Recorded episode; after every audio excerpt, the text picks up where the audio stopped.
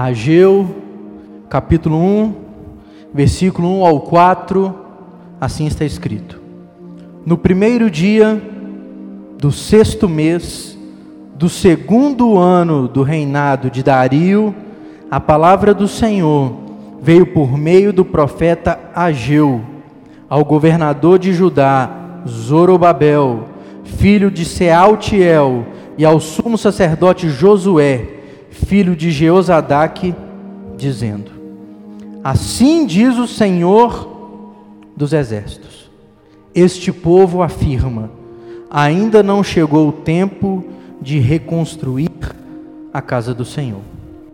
Por isso, a palavra do Senhor veio novamente por meio do profeta Ageu.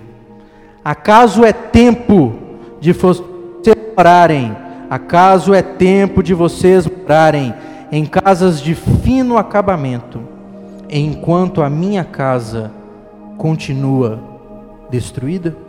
Só até aqui, vamos orar. Senhor, nessa noite, nós estamos aqui para adorar ao Senhor, para cultuar ao Senhor. O Senhor está entre nós, o Senhor já tem ministrado sobre nós desde o início desse culto, e o que nós esperamos é que a tua palavra venha sobre nós nessa hora.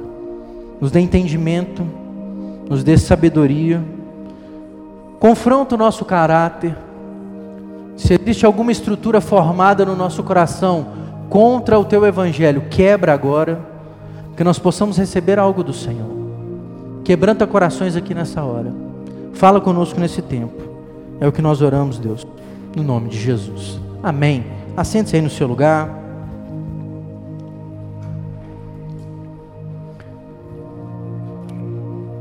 Livro do profeta Ageu, dos livros mais curtos do Antigo Testamento. Em tamanho, Ageu é o segundo menor. É uma mensagem curta. Se nós pudermos resumir o livro de Ageu, são pequenas mensagens, pequenos sermões que duram mais ou menos cinco meses de ministério.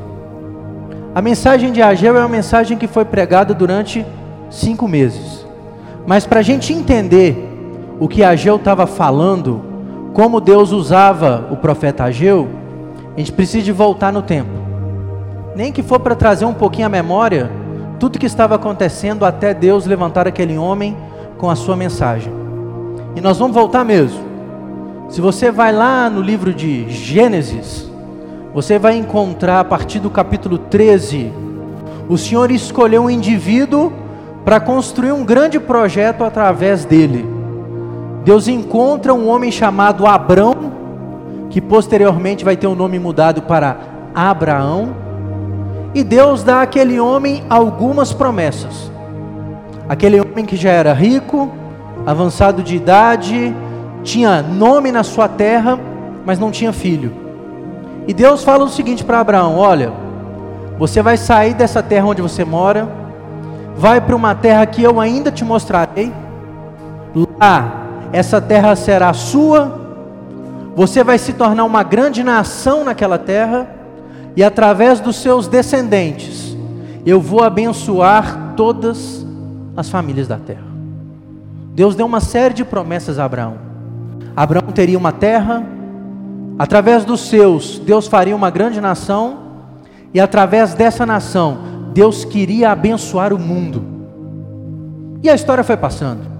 Abraão teve o filho Isaac, Isaac teve dois filhos, Esaú e Jacó. Jacó arrumou doze meninos de uma vez. E com três gerações, a família de Abraão salta de Abraão e Sara para mais ou menos 120 pessoas. E são essas 120 pessoas que, por causa de uma fome na terra, chegam ao Egito onde um descendente de Abraão, chamado José, governava o Egito. Era o segundo homem em autoridade no Egito. E essa família de Abraão fica no Egito por mais de 400 anos. 400, 400 anos depois, aqueles 120 se tornaram alguns milhões. Fizeram menino. Em 400 anos pularam de 120 para no mínimo 2 milhões de pessoas. E os egípcios vendo o crescimento daquele povo dentro do Egito, os transforma em escravos, mão de obra servil. O povo trabalhava na construção civil do Egito.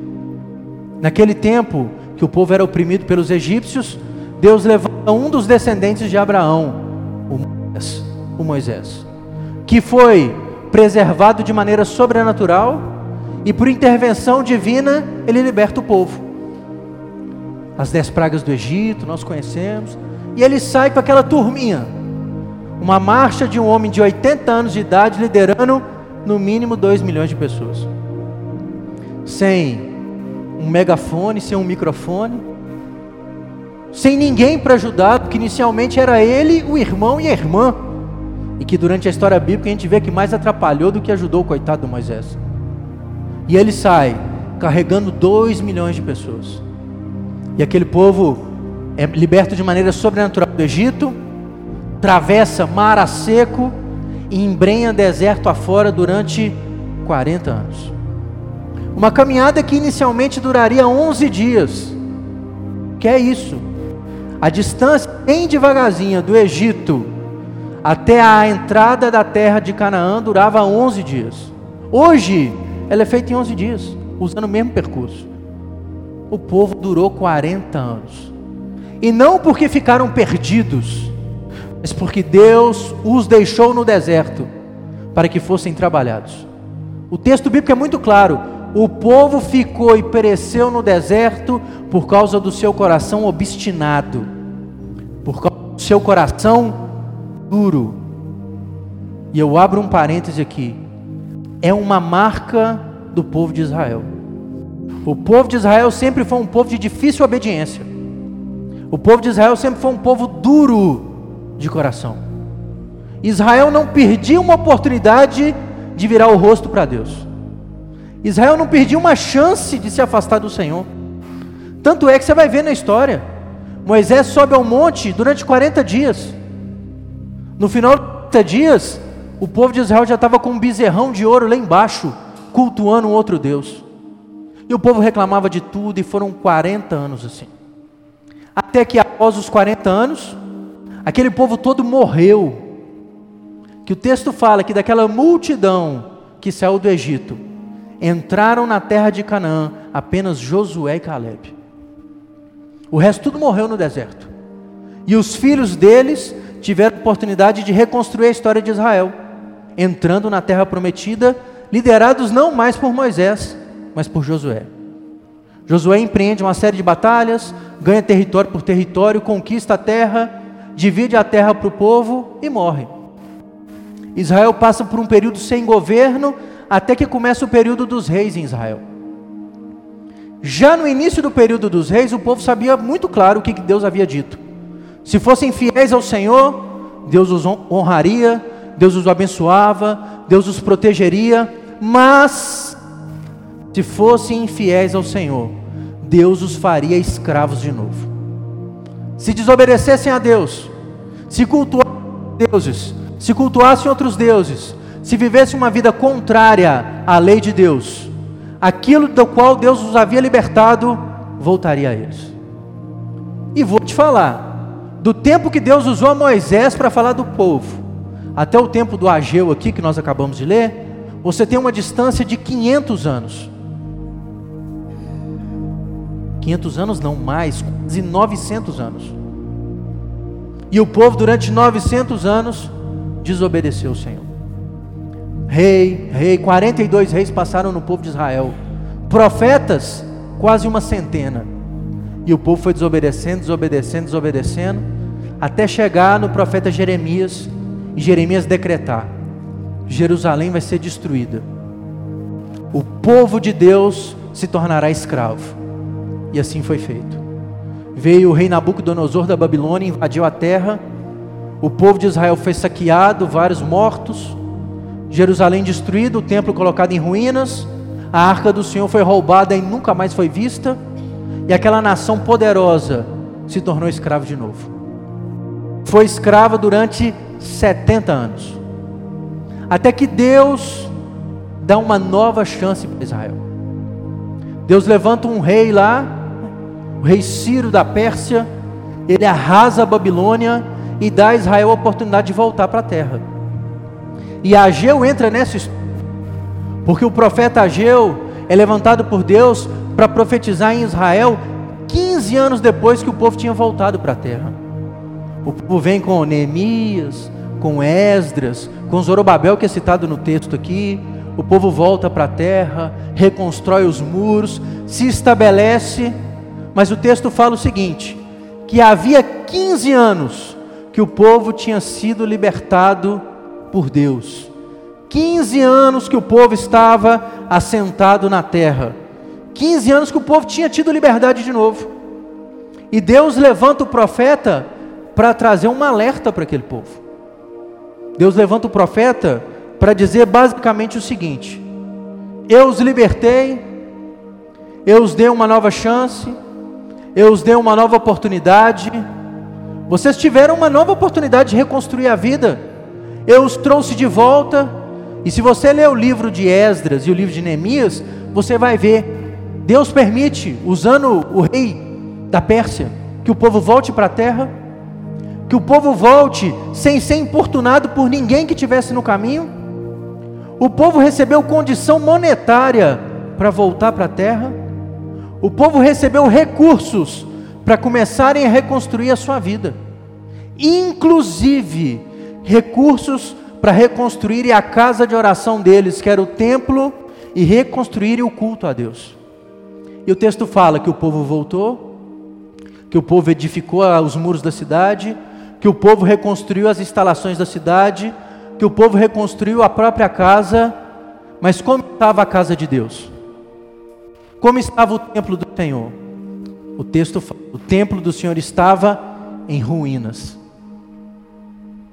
15 anos depois, 15 anos depois, o povo voltou para a terra, o povo se estabeleceu, tudo pronto, mas a casa do Senhor continuava do mesmo jeito quando eles saíram como escravos para a Babilônia, do mesmo jeitinho. O Senhor levanta o profeta para trazer um alerta para aquele povo. Existia uma coisa muito clara ali. O povo tinha sofrido, o povo tinha padecido, Deus tinha libertado de novo o povo. Deus tinha dado uma nova oportunidade para aquele povo. O povo voltou. O povo reconstruiu a sua vida. Mas Deus estava em primeiro lugar na vida daquelas pessoas? Não. Não. E olha que Deus deu um tempinho para eles, né? 15 anos. 15 anos. Irmãos, os muros da cidade que demorariam quase 18 meses para ser reconstruídos, o povo não reconstruiu em quatro meses, rapidinho, que todo mundo juntou, fez aquele negócio total. Reconstruíram as suas casas, mas a casa de Deus continuava destruída.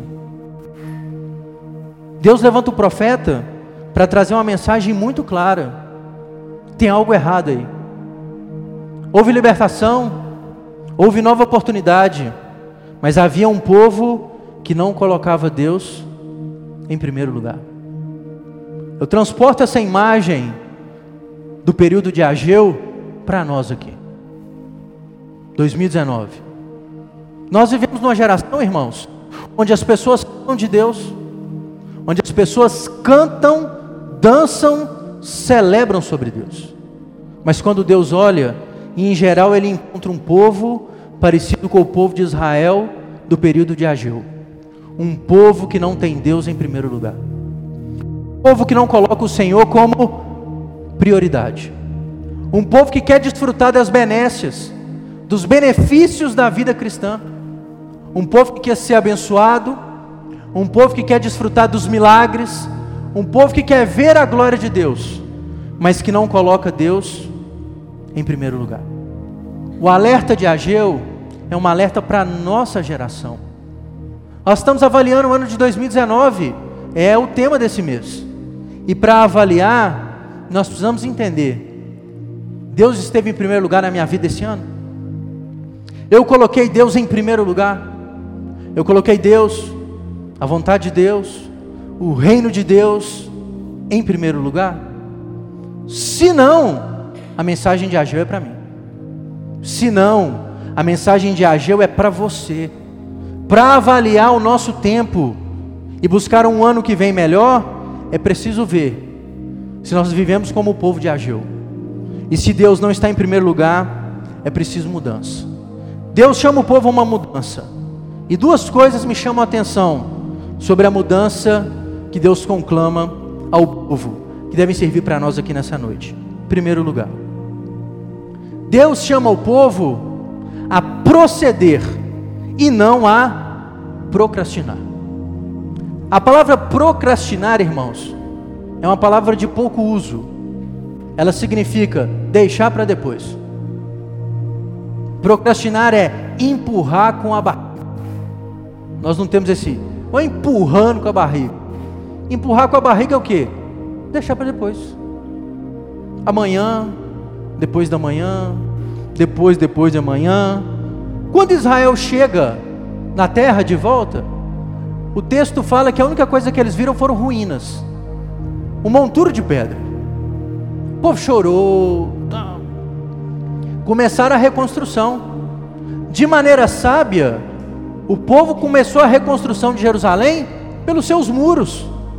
Porque naquela época, a proteção de uma cidade era as suas muralhas. Rapidamente reconstruíram as suas muralhas.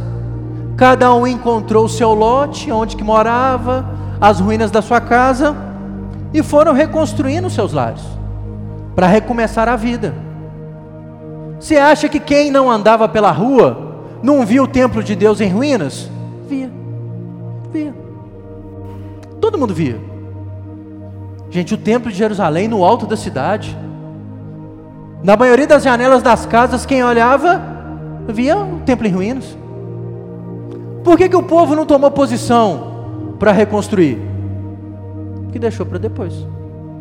Primeiro a minha casa, Primeiro a casa do vizinho. Primeiro a casa do meu colega, da minha mãe, do meu pai. Limpar a rua e não sei o que. Passaram-se 15 anos. 15 anos, irmãos. 15 anos. E o templo continuava do mesmo jeito. Olha para a nossa vida, se a gente não procrastina, eu vejo isso direto. Às vezes, eu converso com algumas pessoas aqui da igreja e me assusta como elas são indiferentes a algumas coisas. Vou dar um exemplo. Tem vezes que eu ligo para o irmão e falo assim: irmão, você sumiu da igreja, tem um mês que você não vem na igreja. Que isso, pastor? Semana passada eu fui. Foi não. O último culto que você foi foi no dia tal. Domingo tal você me deu essa desculpa, no outro você deu essa aqui, não sei o quê. Não é mesmo, né? Tem um mês que eu não venho na igreja. Na maior normalidade do mundo. Sabe por quê? Deixando para depois, depois, depois, depois, depois, depois. Quando a resposta não é outra, né? Teve um que ficou três meses sem vir. Aí o dia que eu mandei uma mensagem, falou assim, pastor, não me mande mensagem. O dia que quiser eu vou. Falei, glória a Deus. Glória a Deus. Deixando para depois. Aí o pastor ainda toma um coice no peito, né? E se não liga, o pastor não procura ninguém. Faz parte. Lidar com o ser humano é isso. A gente vai deixando para depois. Vai deixando para depois. Vai deixando para depois. Tem muita coisa para fazer. Aí o orar fica para depois. O ler a Bíblia fica para depois. Santidade fica para depois. O serviço na casa de Deus fica para depois. A gente vai deixando as coisas, vai deixando as coisas, vai deixando as coisas, vai deixando e depois fala assim: Eu não sei porque eu estou tão frio. Olha para trás que olhar para trás, você vai ver a imagem que Israel via: o templo de Deus em ruínas. O templo de Deus, pedra sobre pedra. Irmãos, não é para deixar para depois. Não é para deixar para depois. Deus sai do centro da nossa vida quando nós deixamos Deus para depois. Quando nós deixamos as coisas de Deus para depois. Quando nós deixamos o reino de Deus a obra de Deus, a vontade de Deus, para depois. Li uma frase nessa semana do Henry Nouwen, grande escritor cristão, que ele dizia o seguinte: Ninguém peca se apresentar uma boa desculpa para ter pecado. Todo mundo tem uma boa explicação. Todo mundo tem uma ótima explicação. Saísse à rua e entrevistasse Israel do período de Ageu. Por que, que o templo está em ruínas? Ah, não deu tempo. Ah, eu ajudei pessoas. Ah, eu não sei o que.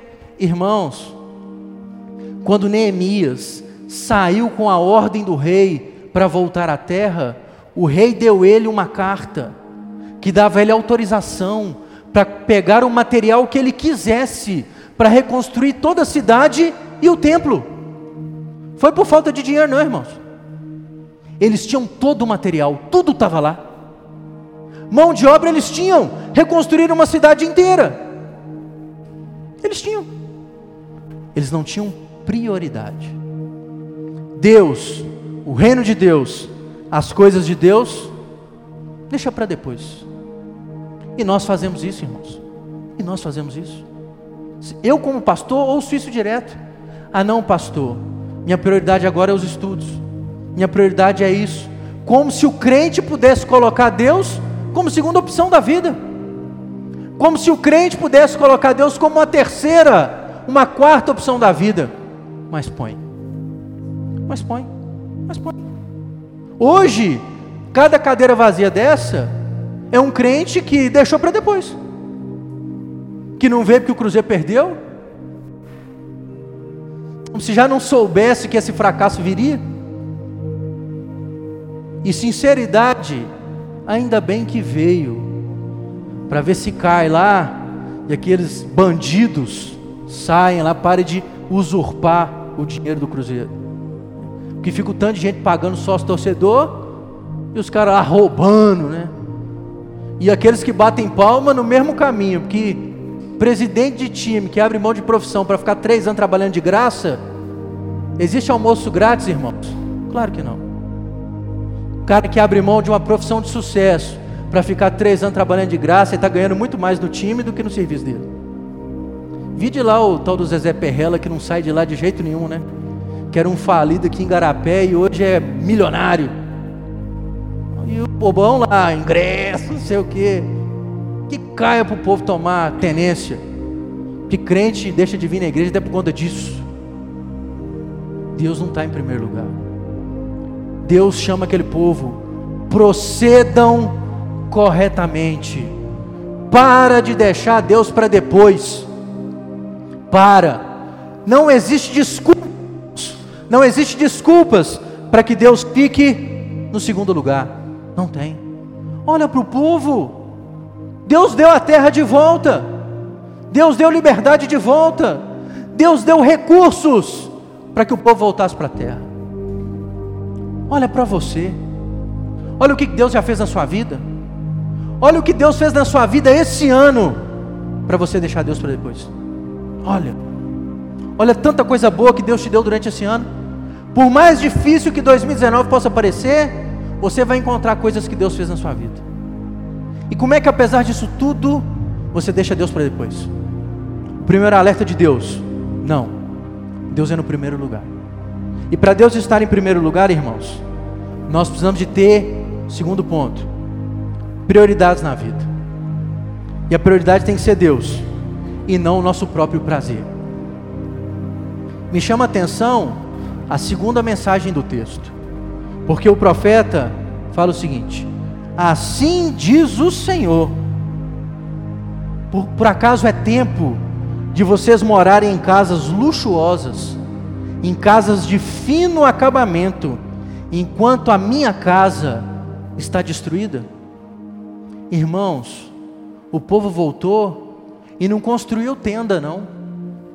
O povo voltou e não fez puxadinho, não. O povo teve tempo e recurso para construir boas casas, casas luxuosas, casas de fino acabamento. Deus fala: vocês tiveram tempo para investir em si mesmo, para estarem bens, tudo tranquilo, casa toda preparada, granito, aquecedor solar, televisão 65 polegadas, piscina, gato net, tudo lá. mas a minha casa continua em ruínas. Vocês priorizaram o seu prazer e não o Senhor. Vocês priorizaram suas vontades, os seus desejos e não o Senhor. Nós vivemos numa sociedade do desejo, irmãos. As pessoas querem aquilo que não precisam. Elas querem para ostentar. Quantos querem para logo em seguida descartar?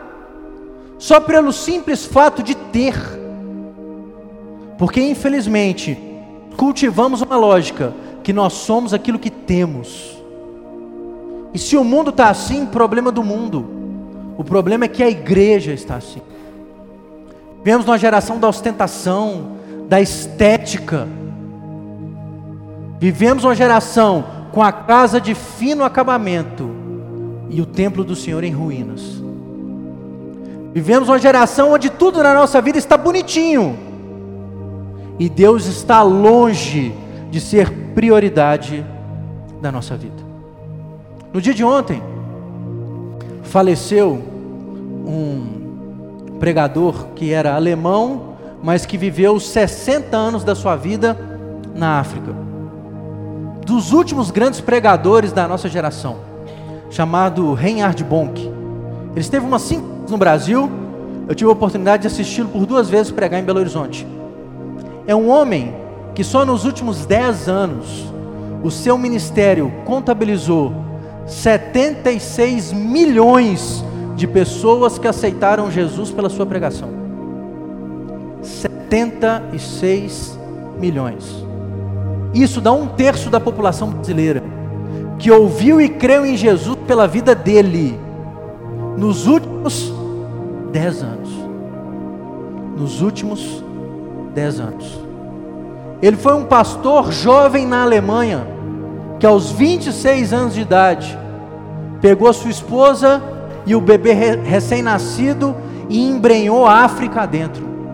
E passou 60 anos da sua vida evangelizando na África. Fazia, fazia cruzadas diversas na África. E passou a percorrer o mundo, divulgando a mensagem do Evangelho e agariando recursos para projetos sociais na África. No dia da sua morte, a sua família escreveu uma carta e a única coisa que a família dizia é o seguinte: nós não queremos receber uma única flor no velório do nosso pai. Se você pode fazer alguma coisa, continue investindo em missões, porque tem muita gente que ainda não ouviu de Jesus e não ouvirá mais da boca dele. Colocou Deus como prioridade.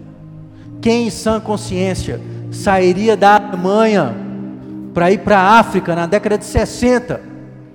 Quem? Quem tem Deus como prioridade. Quem não tem o seu prazer como prioridade. Quem não tem a sua vontade como prioridade. Nós hoje, o chamado de Deus para a gente é muito menor. Deus não quer te tirar daqui para levar para a África. Deus quer que você seja fiel à sua comunidade e você não é. Deus quer que você exerça o talento que Ele te deu e você não faz. Deus quer que você ajude a manter financeiramente a sua igreja e você não faz. Deus quer que você fale de Jesus para os seus colegas de trabalho e você não faz.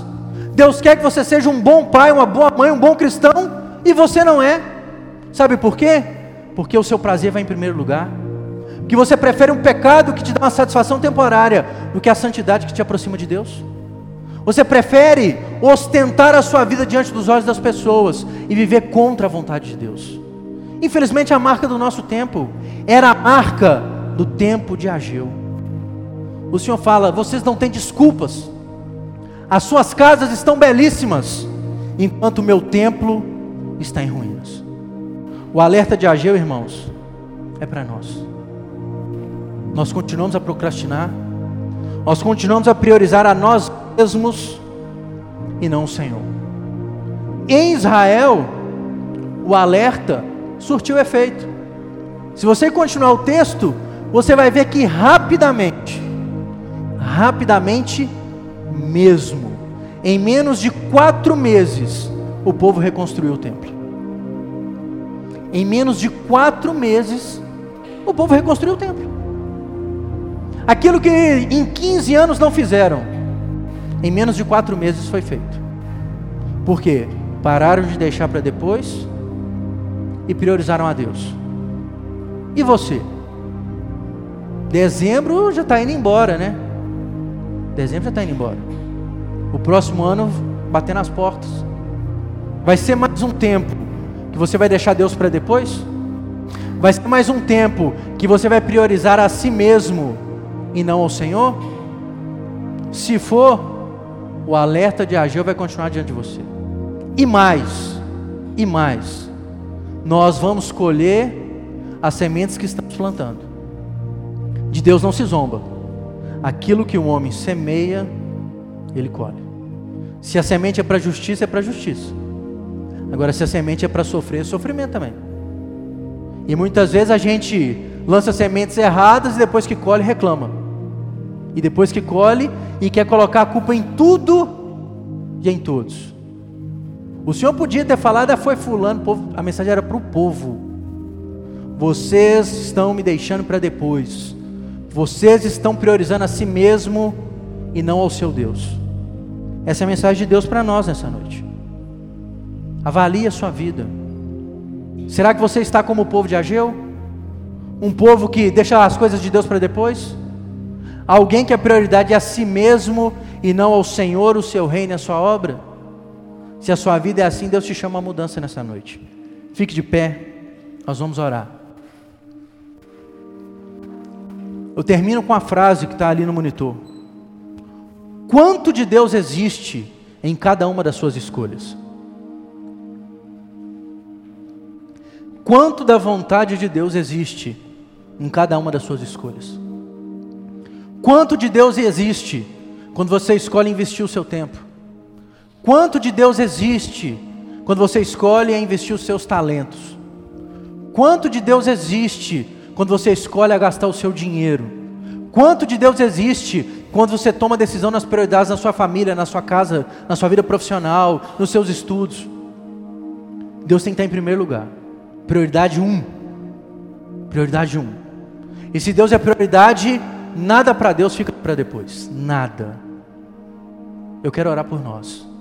Mas eu quero que você ore também. Porque não adianta nada também. Pastor fica falando, falando, falando, pregando, pregando. E passa um ano inteiro pregando. Chega em dezembro, tem que continuar pregando a mesma coisa porque o povo não ouve. Não dá ouvidos.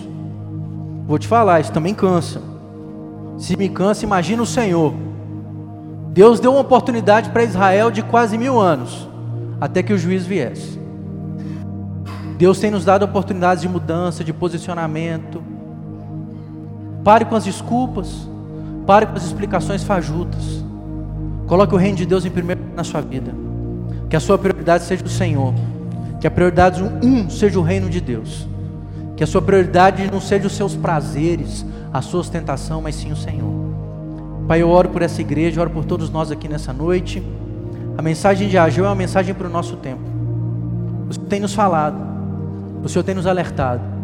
Se a gente quer, meu Deus, um novo ano abençoado, se a gente quer, meu Deus, um novo ano diferente, é preciso parar de deixar o Senhor para depois. É preciso parar de deixar a tua vontade, o reino, o teu querer, os teus propósitos para um outro dia. É preciso proceder colocando o Senhor em primeiro lugar. O Senhor precisa ser prioridade na nossa vida não é o nosso prazer, não é a nossa vontade, não é o nosso querer, não são os nossos sonhos, nossos projetos, é o Senhor. É como o Evangelho diz: é para buscar o teu reino, a tua justiça e todas as outras coisas que nos sejam acrescentadas pelo Senhor. Que nós possamos ouvir a tua voz. Que tal como o Senhor usou Moisés a falar ao povo de Israel, que nós não possamos endurecer o nosso coração, mas dar ouvidos à voz do Senhor. Que nós possamos nos posicionar mudar de atitude.